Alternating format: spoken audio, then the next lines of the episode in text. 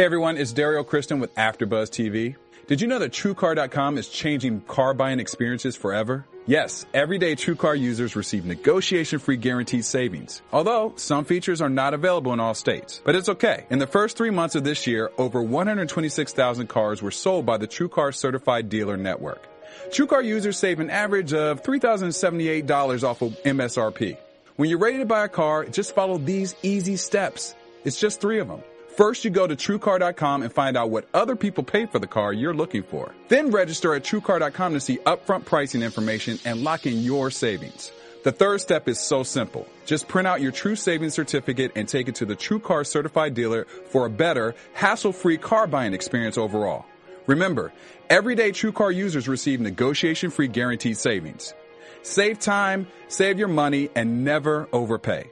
Visit TrueCar.com today. That's TrueCar.com. You're listening to the AfterBuzz TV Network, now the largest new media platform on the web, and your number one source for after-show entertainment. Very good, Johnson.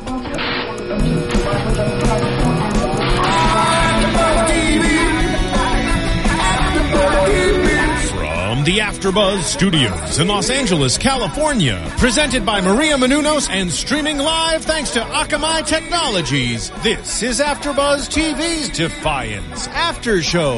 We'll break down tonight's episode and get you all the latest news and gossip.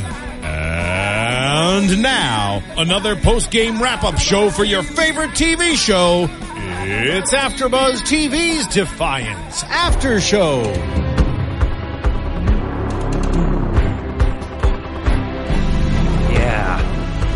I love that music. Defiance, folks. Defiance. Episode 2 of the season 2 entitled In My Secret Life. I'm your host, Scott Moore, and uh, both Nando and Matt are out this week. They are uh, terraforming their new beachfront properties here in Angel Arc. That's right. So uh, I wish them luck. Um, as you know, Angel Arc definitely has a lot of oceanfront property now where it didn't exist before. So they are busy with that, but I am here with you today. And as we continue on in this new season, yeah, it's just getting so dark and edgy. I just feel like uh, the the whole show itself is like growing up a little bit, you know, compared to last year.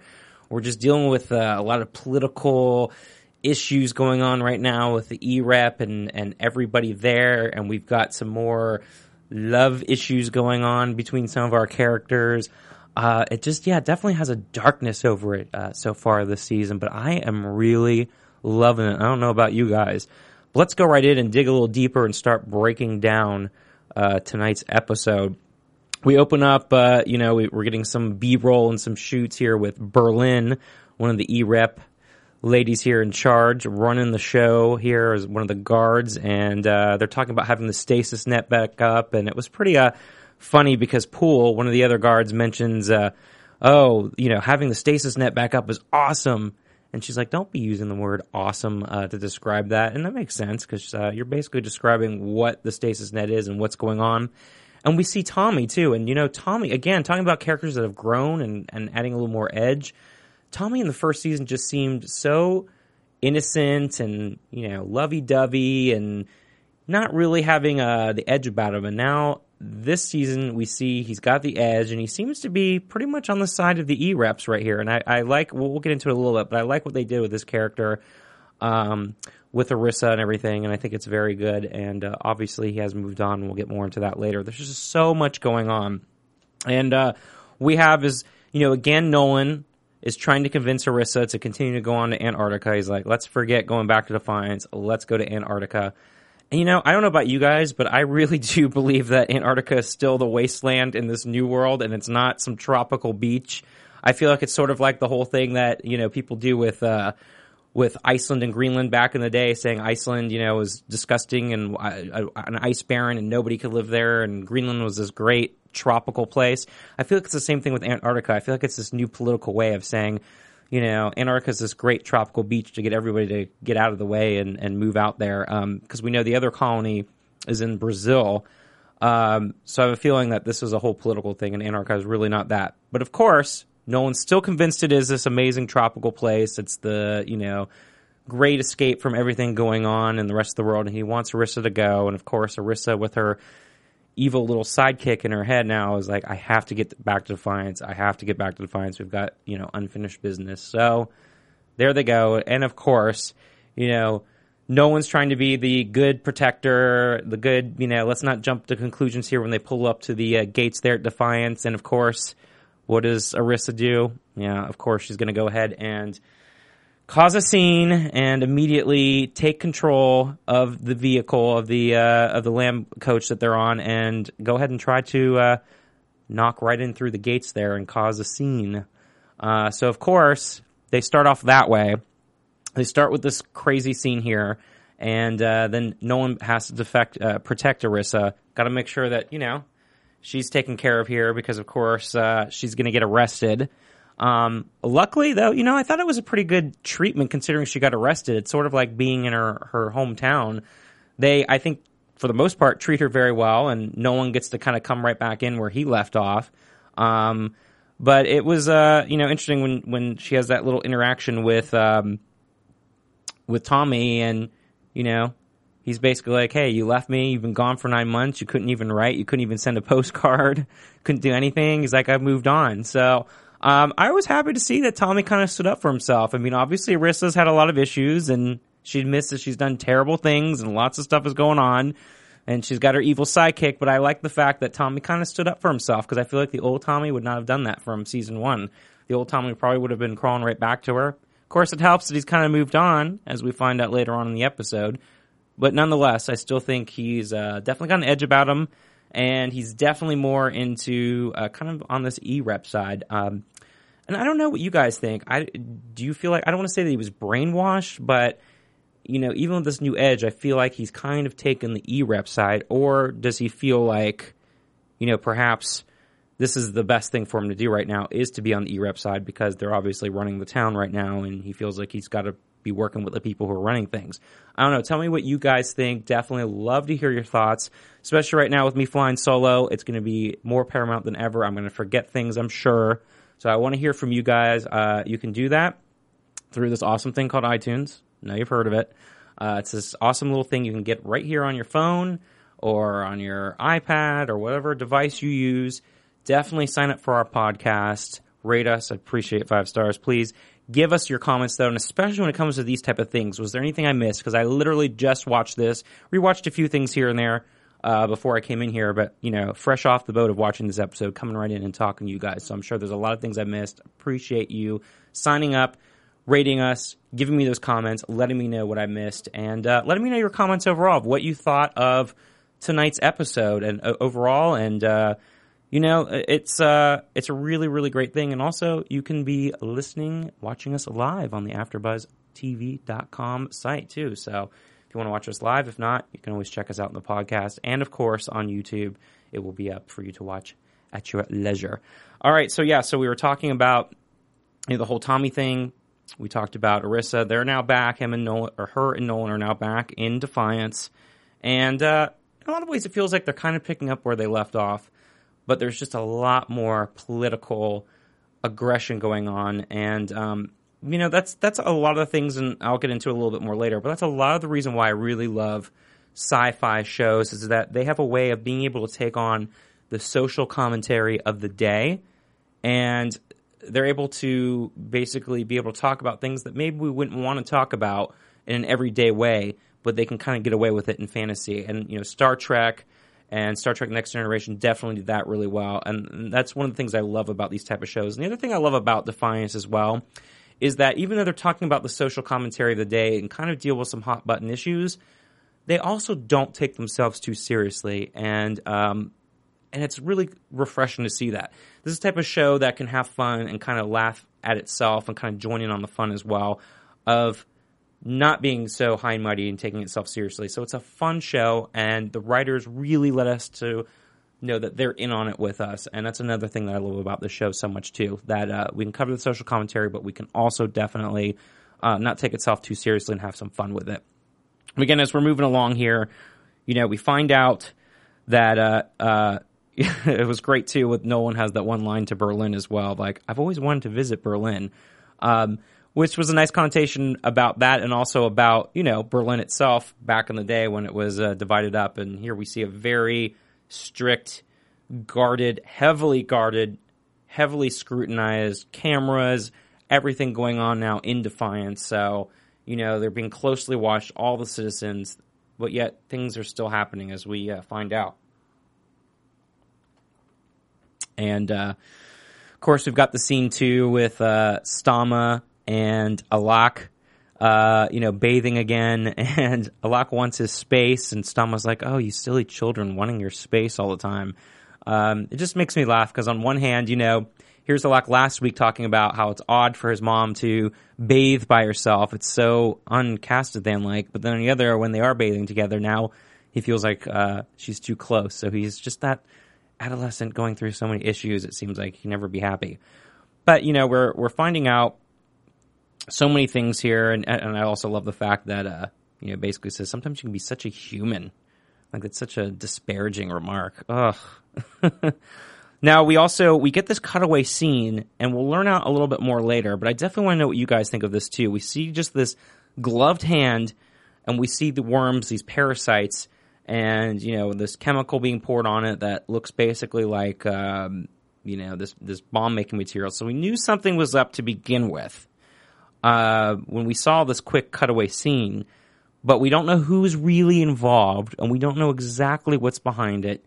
And then as we transition to the next scene, we watch as this pinata uh, moves across this, the the screen here in, in the marketplace, and we're hearing a ticking time bomb.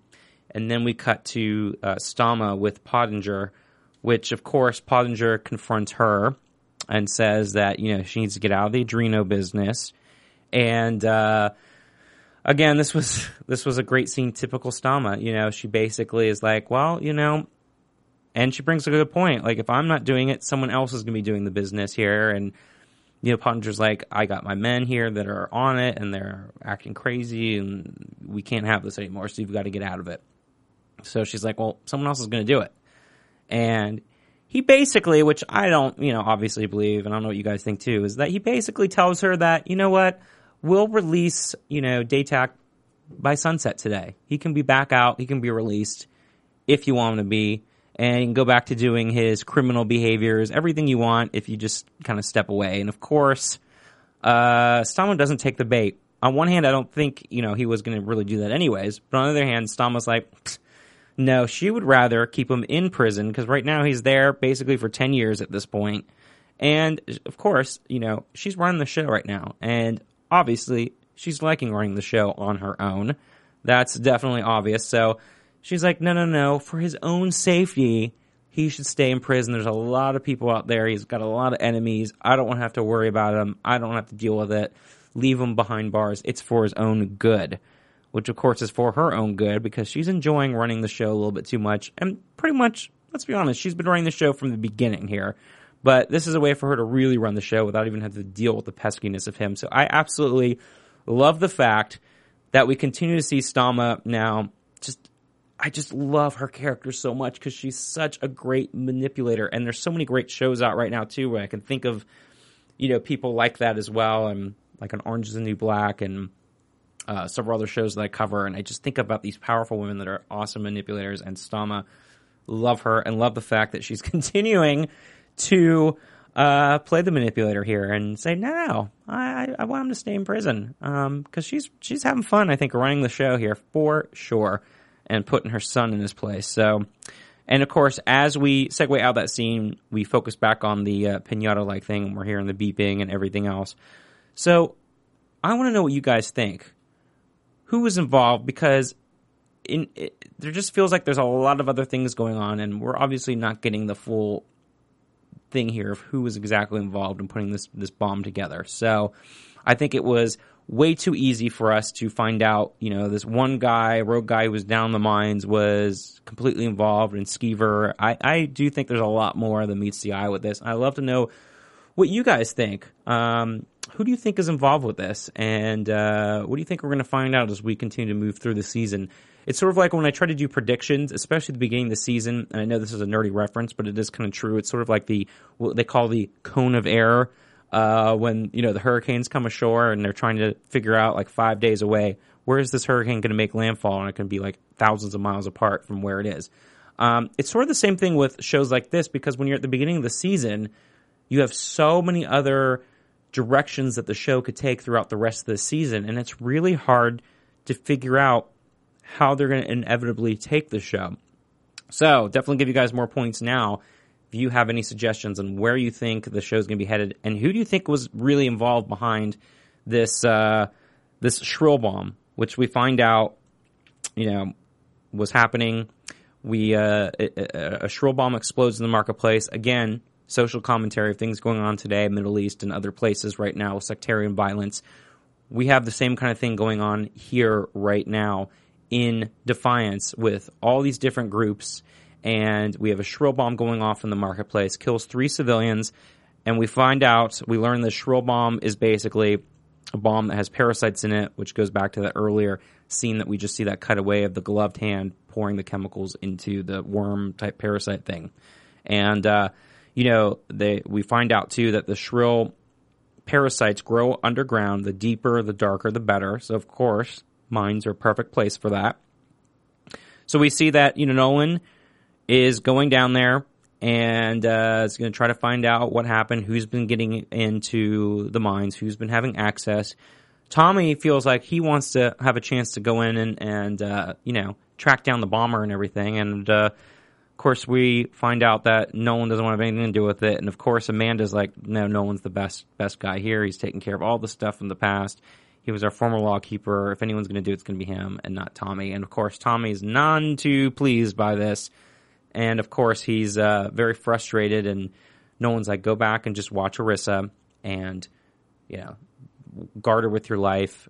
And by the way, I need my gun back. So, or your gun back, by the way. So, so of course, Tommy's not happy. Um, so he goes back to the little jail there, watches out over Irisa.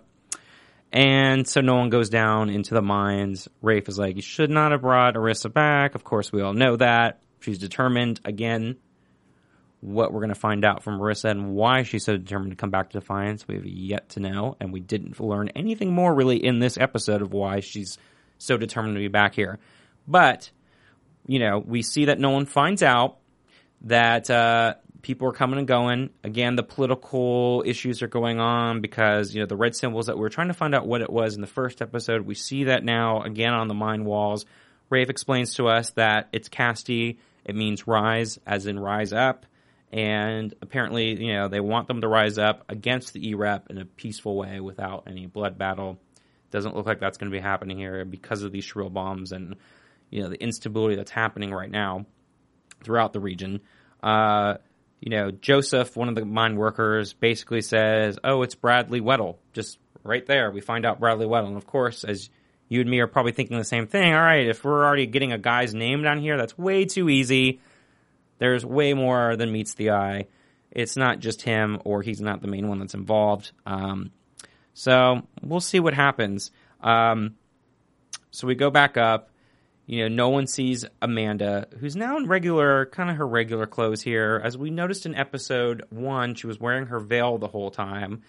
And so, as we were kind of speculating here last week with Nando and Matt and I, we're kind of thinking, okay, she knows yeah, she's got to know that Kenya's really dead, and she's still not really able to deal with it fully. But by wearing the veil, she's kind of recognizing that that Kenya is in fact dead. But as we learn, you know, she talks to Nolan kind of one on one at the at the NeedWant, and it still to me makes it seem like she is not ready to fully admit that she's ready to give up on Kenya being alive. It's like she knows that she's probably dead because of the situation of her not coming back, but she still feels like she's not ready to admit it. And, you know, Nolan says, like, well, you know, has she ever done this before, just up and leaving? And have you ever filled in for her, basically running, you know, the NeedWant? And, you know, Amanda brings up a good point. She said, no, but of course, I had a day job. I don't have a day job anymore. Amanda, I totally understand where you're coming from because I don't either right now. So I'd probably work in the NeedWant as well if it was my sister's place. But I digress. So, you know, they're having this nice intimate moment. And of course, we know that they've had kind of a thing, and they're kind of picking up where they left off, unlike Tommy and Irisa. And of course, Amanda totally emasculates Tommy too in this case because you know, when she tells him that no, no one's going, you're not, you're not able to do this and everything. But then Tommy goes in and kind of stands up for himself uh, with Irisa, and I really, I really, really did like that scene. I liked the fact because I thought again it would have been too easy if you know Irisa tried to make out with him between the bars, and he wasn't gonna have anything to do with it. Um, he's like, I'm not that easy. Uh, I'm not gonna be that easy. So I did like that part for sure. But um, you know, so Amanda back to Amanda Nolan in the NeedWant. She basically talks about Brad Weddle says he comes in around five after work and stumbles out around three. That's a really long time to be at the bar, by the way. Must be some good stuff or some cheap drinks there because uh, that's a long time when you're talking about a good 10 hours in the bar there. So, of course, conveniently, you know, he comes running in right there and looking suspicious. And the moment that he sees Nolan, he runs back out. You know, Nolan tries to get him, tries to find him, and, uh, yep, of course, he trips and he doesn't find him. He runs off. He doesn't know where he's at exactly. Meanwhile, we've got, you know, Pottinger is basically torturing Dr. Yewll now back at the prison uh, to find out what's in her safe. And uh, that's also very interesting to me because, you know, at the beginning there, I really thought that first cutaway when we saw the gloved hand, I thought it was actually Doc Yewll. It was either a flashback or she had some kind of, you know, way behind the scenes, sort of like she was able to get things into the prison, some kind of contraband or something, and it was actually her um, working on it because we're just so used to Doc Yewll being the one that's like the scientist working on all the potions and all the things going on. So at first I was thrown because I really thought it was her, and I had to kind of watch a couple times to realize, okay, we're not going to find out, or at least at that moment, who it is. I don't know what you guys thought, but that was uh, definitely an interesting part right there.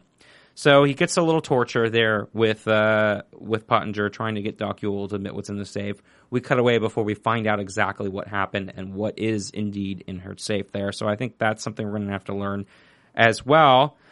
So of course, um, we also see that Datak is uh, trying to be involved with the uprising because, of course, we get the knife in and uh, him with uh, uh, Carolot, and you know they're trying to get this uprising going in prison. Doesn't work really well. Of course, then Pottinger tries to have a conversation with Datak afterwards there in the prisons, and you know Datak again, the manipulator, though not as good as Stahma, he needs to take lessons from his wife. You know, he basically says, you know, I could really help you out here. I've got a, a, whole idea. I've got the scope of the inside here of how prison works. You could release me. I'd be able to keep everything in order for you. It'd be a win-win.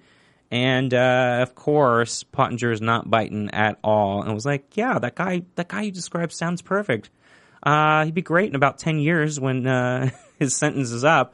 So of course, he's not falling for it. Because at first, I was thinking that it would have been kind of interesting if he did release Datak back out. Um, and again, because then we're seeing Stahma kind of have her own running the business, which she have stood up for herself, and to kind of throw Datak back in the mix because he was always the foil there in the first season that kind of threw everything in, in disarray. So I think it would have been kind of fun actually to see him um, be able to be released and kind of get back out and and you know get involved with everything. So we'll have to wait and see, but I think that's going to be something in predictions though. So yeah, he doesn't allow him to do that at all. Um, and the other thing, again, I love going back to the social commentaries. We move forward and we're dealing with uh, the issues of of what to do. The EREP, they're concerned. You know, wh- you know, where did where did Bradley go? And yeah, there's a great scene with him and Berlin, and they're having this little great conversation there uh, with uh, Nolan and he's being called the happy cowboy. He was talking about, you know, I was back from the days of hacked emails and surveillance drones and all that. Again, bring back to social commentary what's happening today as drones in the real world are becoming an issue. What we do with them. I mean, there's not a day that goes by now in the newspaper or the news or internet where you're not reading about a drone being out like someone's window in Seattle the other day. 27th floor, the drone that was flying around after the Kings rally here in LA uh, last week. So drones are definitely a hot topic.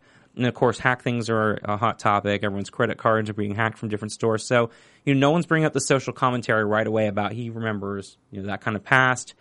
And we see, you know, Berlin talking about all the different types of technology that the EREP used to keep people kind of in control. She makes it sound like it's for the greater good and for civilian safety, but you know, there's an undertone of having this political kind of omnipresent power, that big brother power, and that, and that's definitely an issue that's going on today uh, all over the world. We've got places like in, in London that are one of the most um, have the, some of the most secure or most security cameras anywhere else in the world. You can go around London and they've got everything on camera, and you're always on camera. And it's assuming when you're walking down the street there that you're going to be on camera. And we're kind of getting that here, and of course it goes hand in hand with drones and stuff. Like how much of Big Brother, how much are things that are happening now and today are going to be playing an effect, and in a sense, sort of like this E-rep thing, where it's supposedly there for the greater common good, but is it really, or is Big Brother just watching? And so it brought up a really good point here with E-rep. Are they going to have way too much power? Are they going to be watching over everything? And of course, right away, they look at the cameras. They find out that uh, Bradley has run into Skevur's trailer, which, by the way, I love too that he's got the trailer with the perpetual Christmas decorations up and the big Santa Claus and everything. That was pretty pretty funny. So, of course, conveniently for Nolan, he's able to go right there. So the minute that Bradley opens the door, there he is waiting for him right outside. Um, basically attacks him, goes in, attacks Skevur, was like, wants to know what's going on, you know, and uh, gets him under arrest. Of course, we see that there's now a shrill bomb that has been placed underneath Stahma's car.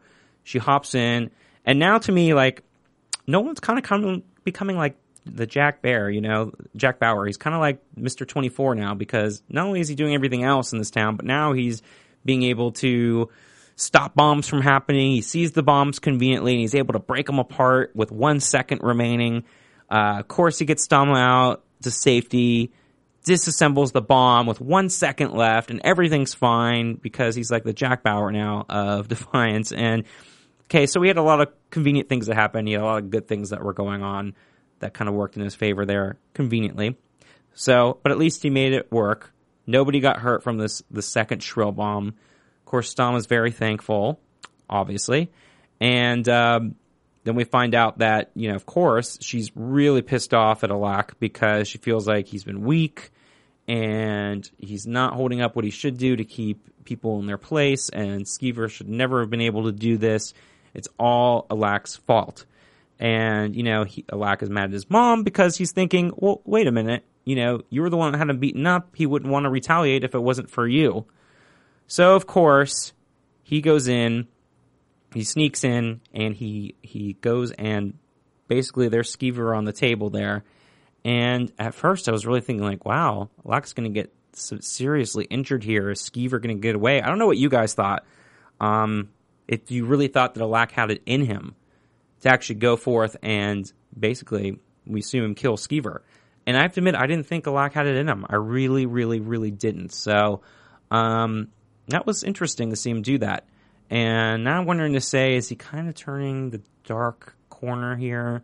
Now becoming a little bit more like mother, like father? Are we going to start seeing him transition more to the dark side? Because for the most part, Alak's been this happy-go-lucky kid you know, the typical teenager who just wants to play his records and just wants to do his thing and hang out with his friends. And he's really not been too involved with any of the darker side of the family business. And for the most part, he's like, he's a good kid. He's not a bad kid. He's not like his parents.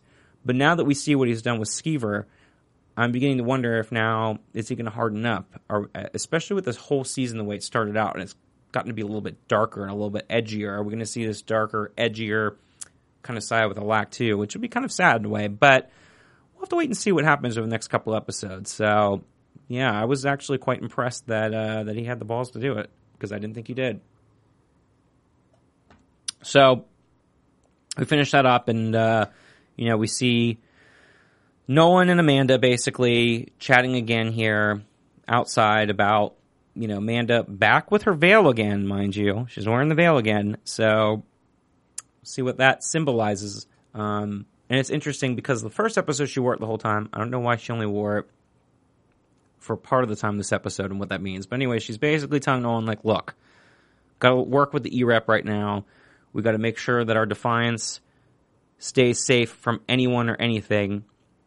And I believe that Amanda, you know, has the right intentions in mind because I feel like, and I think you guys agree too, if, if the E-Rep at least think that they're kind of on their side, it gives them more of an opportunity to kind of get inside the organization there because obviously Amanda doesn't want E-Rep there. Nolan doesn't want E-Rep there. But I think it's smart in the sense that if they play it, like they're going to work with them and kind of get ingratiated with the system that gives them a more of an opportunity to find out where their weaknesses are as we move through the season and therefore to get them out.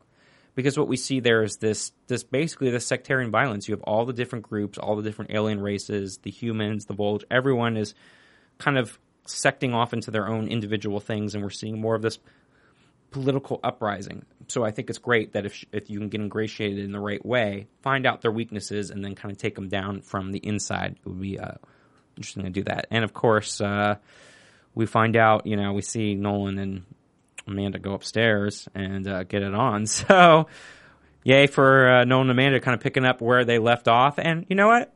I think Amanda needs it. She's been under a lot of stress since we left her at the end of season one. She doesn't really know where Kenya is, or she's still not ready to admit, you know, that Kenya's dead.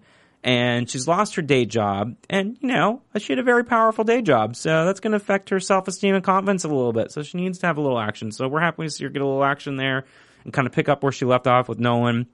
And then, of course, we see Irisa, who sees that Tommy is making out with the E-Rep guard with Berlin. So, yep, things aren't looking good for that. And, uh, I don't know. Before we had the predictions, though, we don't want to forget. Speaking of Irisa, with you know, she's got to have that great Irathient body there, making all that run and everything. I think it's because she picked up the Every Girl's Guide to Diet and Fitness by our lovely Maria Menounos. So she picked it up so she could be in shape. I think you guys should too. And let me tell you, it's not just for the ladies. There's stuff in here. As a guy who's gone up and down the swing here, 50 pounds, I'm like the male Oprah, I could definitely use some tips here from the book. It's got recipes, it's got a lot of other stuff. So, you know, guys, get it for your girlfriend, but also get it for yourself and kind of sneak in a few chapters there after she's gone to sleep because it will work for you as well. It's doing awesome. And of course, when you get the book, it also supports us here at AfterBuzz. It keeps these lights on and these air conditioners on because it's hot here in the, summer for sure. So, without further ado, let's go on into predictions. And now, your AfterBuzz TV predictions. All right. God, again, so many different directions this show's going to go in. Um, I definitely think Irisa is definitely angry with Tommy and uh, we're going to see some repercussions for that because the last thing I wrote in my notes was, "Uh oh," when she saw that. Kind of worried for Tommy here, especially for the fact that you know no one took his gun away. So not looking too well. We're going to see Alak kind of now take on more of the dark side here with his parents' business empire. I think now that he's gotten through and dealt with Skevur, I think he's going to feel a little bit more comfortable with this dark side, and he's going to feel like he can kind of maybe do this uh, edgier thing a little bit more because it kind of takes away his innocence a little bit. So I'm going to be looking out for him. Um, definitely with these shrill bombs, not convinced that it's uh, you know just Brad and Skevur. Uh, there's definitely more than meets the eye there, and uh, we're going to keep finding who else is involved. There's definitely more people. You know, Stum had something to do with it. I wonder. Hmm. And of course, I think what would be a really cool thing is if Datak got out early, it would be really cool too because I think he could add some mischief to the overall stuff going on here uh, with Stahma and everyone else. There's so much that's going to be happening. Thank you so much for joining me, guys, and definitely comment. Let me know what I missed. Let's chat about it uh, all through the next week. We'll be back same time, same place, this time next week. You can find me in the meantime on Twitter at sman80. That's S-M-A-N 80 here for the Orange is the New Black uh, after shows and for True Blood, the final season. Until next week, guys, have a good one. From executive producers Maria Menounos, Kevin Undergaro, Phil Svitek, and the entire AfterBuzz TV staff, we would like to thank you for listening to the AfterBuzz TV network. To watch or listen to other after shows and post comments or questions, be sure to visit AfterBuzzTV.com. I'm Sir Richard Wentworth, and this has been a presentation of AfterBuzz TV. Buzz you later. The views expressed herein are those of the host only and do not necessarily reflect the views of AfterBuzz TV or its owners or principals.